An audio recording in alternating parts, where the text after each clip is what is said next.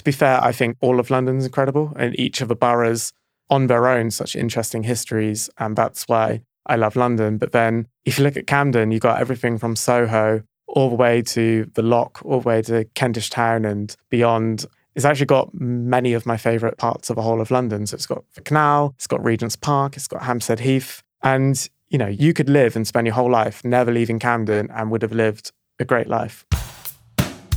In Camden Town, I'll meet you at the underground. In Camden Town, we'll walk there as the sun goes down. In Camden Town. Welcome to Camdeners, the official podcast for the Camden Clean Air Initiative with me, Jeffrey Young. In this podcast series, we get to know and discover the lives of Camdeners, those special individuals shaping the unique and vibrant culture of the borough of Camden. Today, I'm with Stephen Kellett, Sustainability Manager for Argent, and we explore the impact and the future of the King's Cross development. a big welcome to Stephen. Thanks for joining us today. Yeah, a pleasure. What a nice thing to be involved in in a first ever podcast. It's exciting.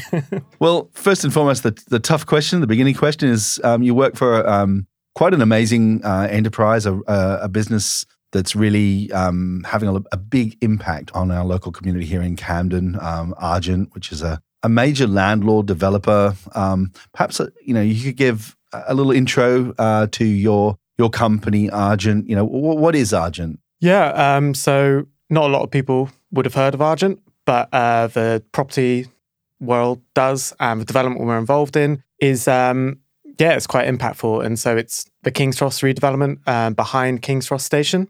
And so we have been in ownership of that uh, chunk of land for the last 15 years and been developing it. And as you say, we're also the landlord. So after we build the buildings, we retain them, manage the tenants, and um, manage the whole estate and put on events. And um, as you say, it's quite a big responsibility and a large part of Camden being regenerated, which was uh, previously unloved part of town, and hopefully now it's got a bit more love into it. It's made an amazing difference in the borough of Camden. I mean, uh, you know, I'm lived in the borough of Camden more than 25 years now, and, and you really know what it used to be like. Um, can you give us a little bit of a, a, vision of what it is now? You know, for those that haven't visited. Yeah, it's um, so it's an area behind King's Cross Station, which used to be real heartbeat of London. So previous to the Second World War, it was real the industrial heart. So you had the Regent's Canal running through it. You had all the train lines running towards there. So really, that's where all the grain came in. Hence, why we now got the, a building called the Granary Building. Uh, it's where all the coal came in on the trains, which has now been transformed into coal drops yard. And then um, after the Second World War, when we changed more freight by road and um, we took away the coal power stations, it fell into a state of disrepair. So from the 1940s all the way up until we took ownership of it, there really wasn't a lot going on. And for somewhere so close to central London, it really felt disconnected from what was going on to the rest of the city. So people for quite a number of years tried to figure out what to do with it.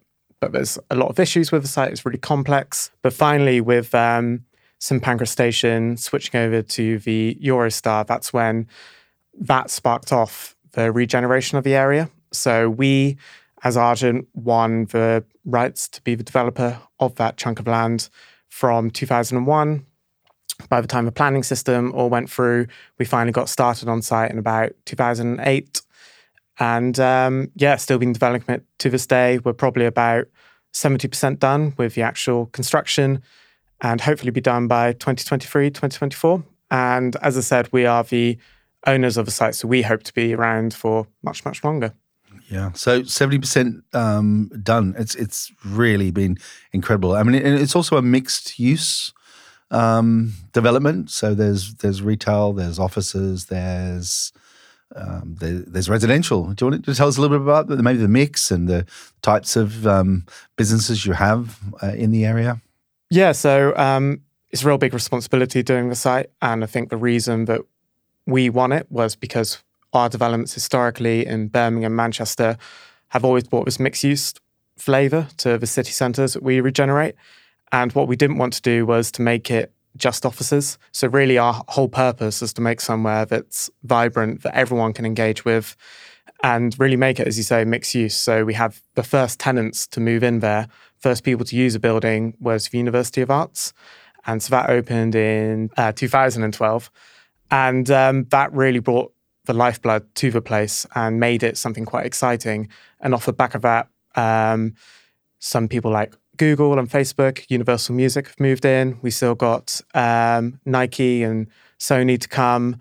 We got 2,000 homes, uh, 40% of those affordable housing.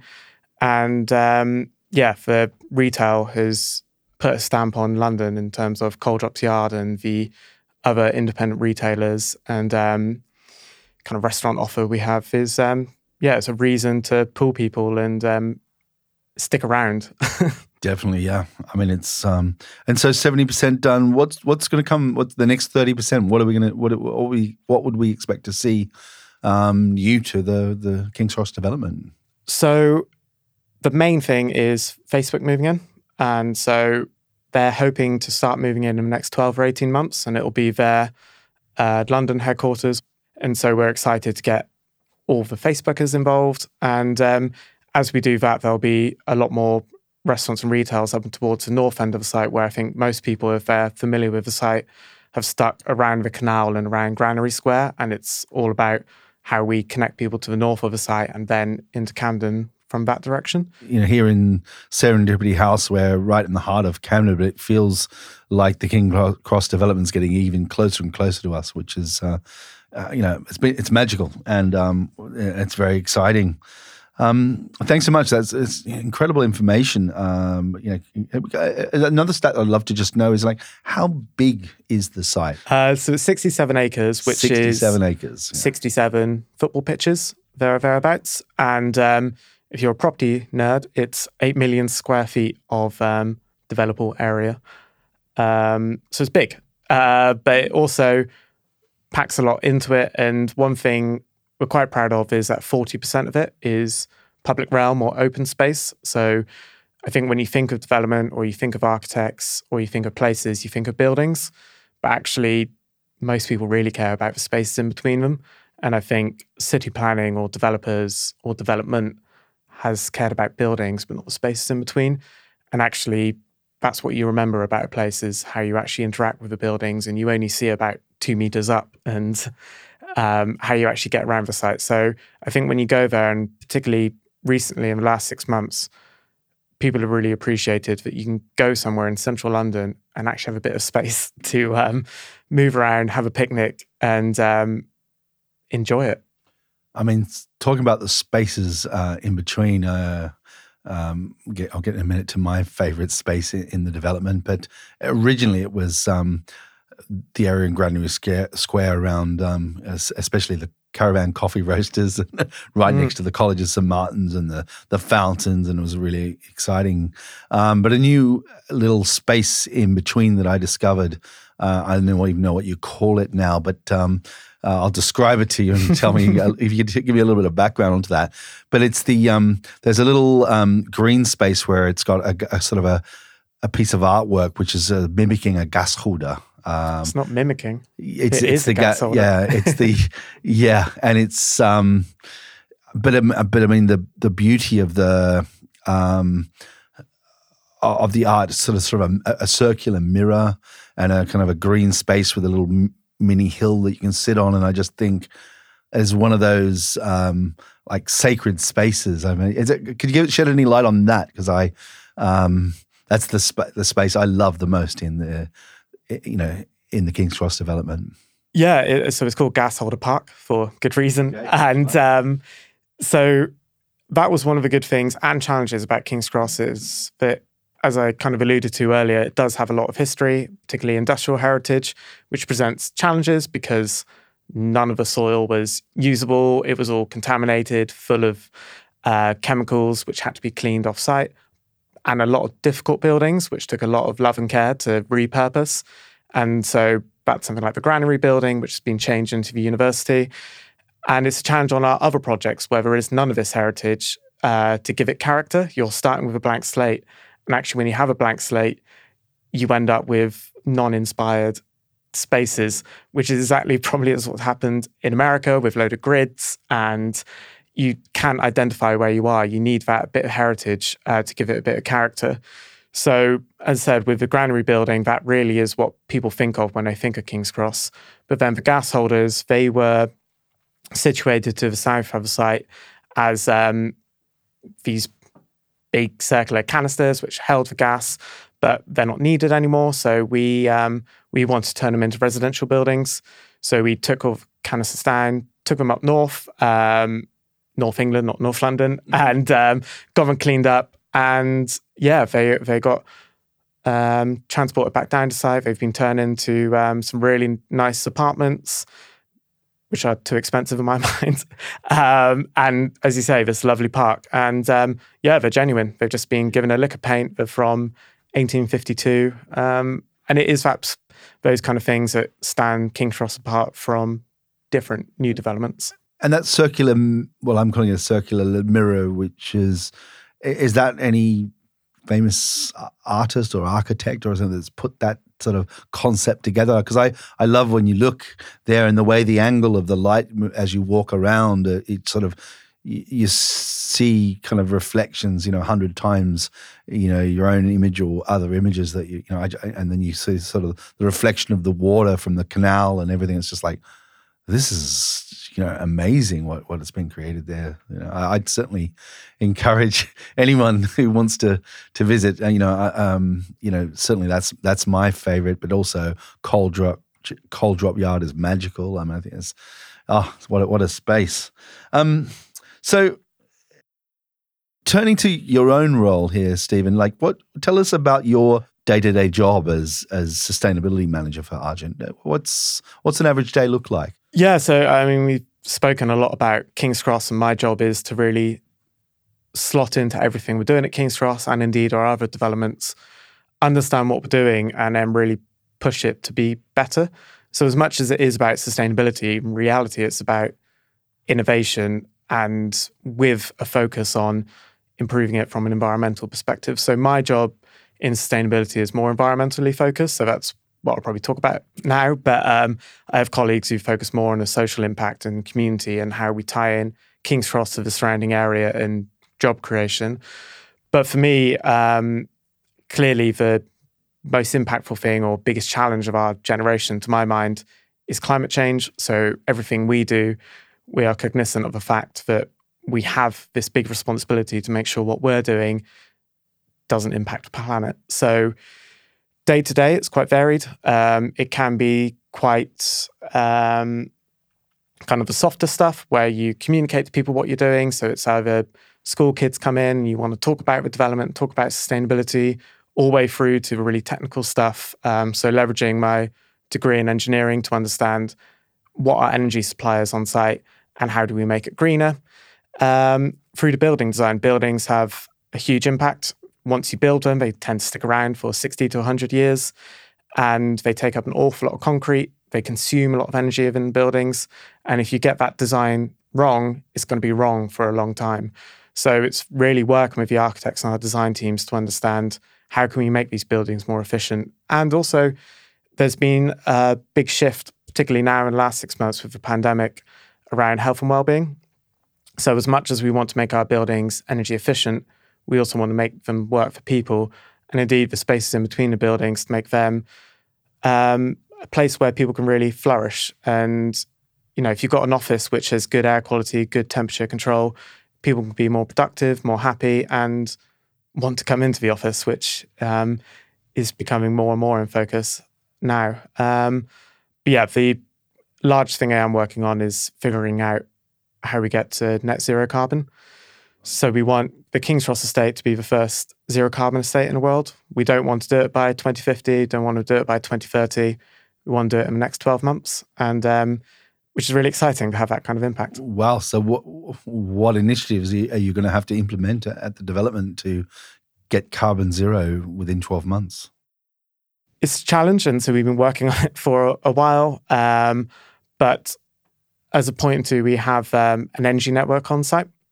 So we actually have an energy company and we supply all of our buildings with um, heating and hot water. So the first thing is that's 50% of our carbon footprint. How do we make that green? And fortunately, we um, figured out we can supply it with green gas. So that's gas that's made from food waste, so it's zero carbon. And if we capture that green gas and then um, put it through this district heat network, um, everyone on site is going to be supplied with zero carbon energy. And then the other half is um, we supply people with electricity.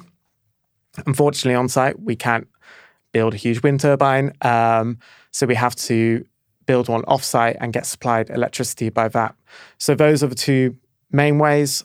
And then we're also um, in recognition that we've used a lot of carbon in the concrete frames of our buildings and indeed all the construction work. And that's already been uh, admitted. So we're trying to figure out how we offset that in a responsible manner. And so we're thinking of um, either building a forest or doing some international um, work. And it's complicated and it's ethically challenging whether offsetting is the right way to do it. But we felt like we've done what we can within our control. And then it's figuring out what is the correct way to offset it.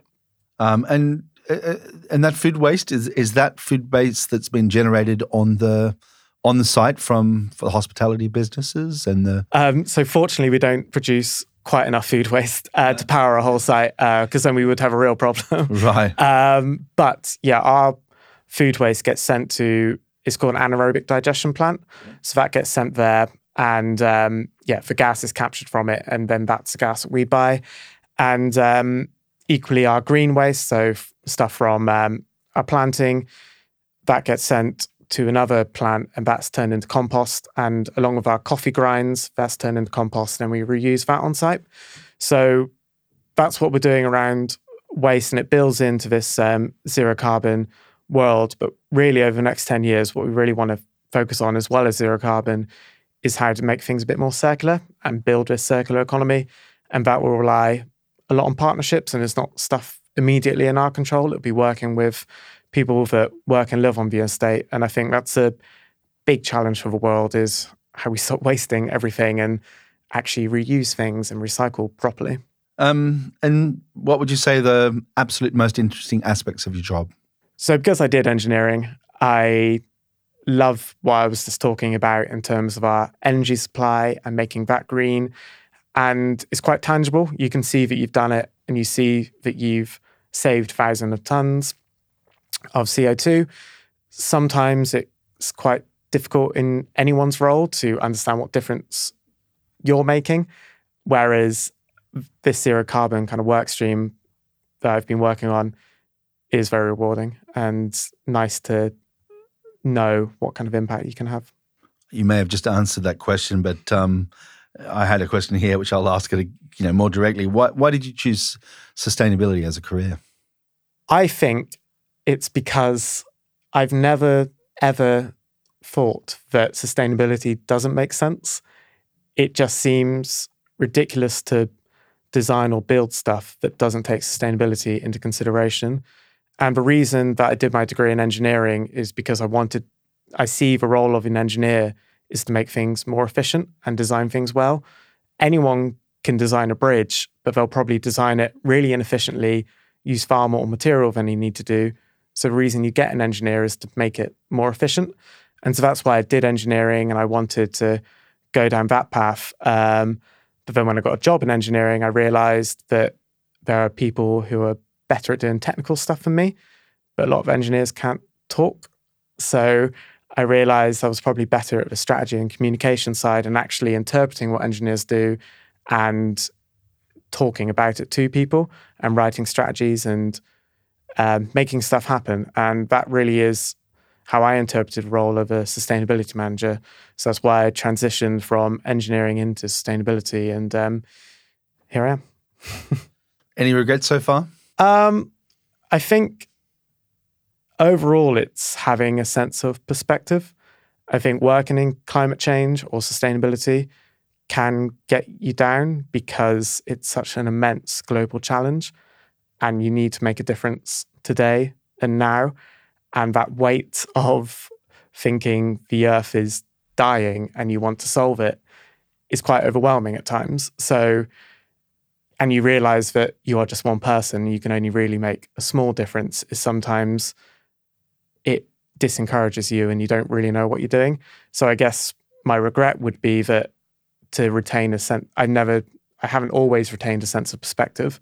And I'm trying to work towards understanding what my role is and to make sure I'm happy about that. Well, I'm sure you are making a difference. I mean, we're on this um, journey with the Camden Clean Air Project or the Camden Clean Air Initiative to, um, yeah, make a difference and to reach out to all the stakeholders of, in Camden to get everyone to do their bit. But uh, yeah, it is. Um, I, I understand you fully. You get that sort of moments where you have your wins and then you get your your setbacks and yeah. Yeah. And then you see these 16 year olds like Greta Thunberg making a huge difference. Yeah. Like, blimey. well, yeah. Well, we're lucky to have her. And uh, on the other end of the spectrum, we've got David Attenborough. So David Yeah. Attenborough. so um, great. Um, and and finally, you know, what is it about working within the borough of Camden that that uh, that interests you? I just think it's, uh, to be fair, I think all of London's incredible and each of the boroughs have such, on their own, such interesting histories. And that's why I love London. But then if you look at Camden, you've got everything from Soho all the way to the Lock, all the way to Kentish Town and beyond. And it's actually got many of my favourite parts of the whole of London. So it's got the canal, it's got Regent's Park, it's got Hampstead Heath. And, you know, you could you could live and spend your whole life never leaving Camden and would have lived a great life. It's incredible. Yeah, um, echo that. A big thank you to Stephen Kellett, who's Sustainability Manager at Argent. Thanks for joining us today for the first ever Camdeners podcast. Pleasure. Thank you. in Camden Town. In Camden Town, That's it for Camdeners. If you'd like more information, please see the links below. This podcast was recorded at Serendipity Studios in Arlington Road, Camden for the Camden Clean Air Initiative.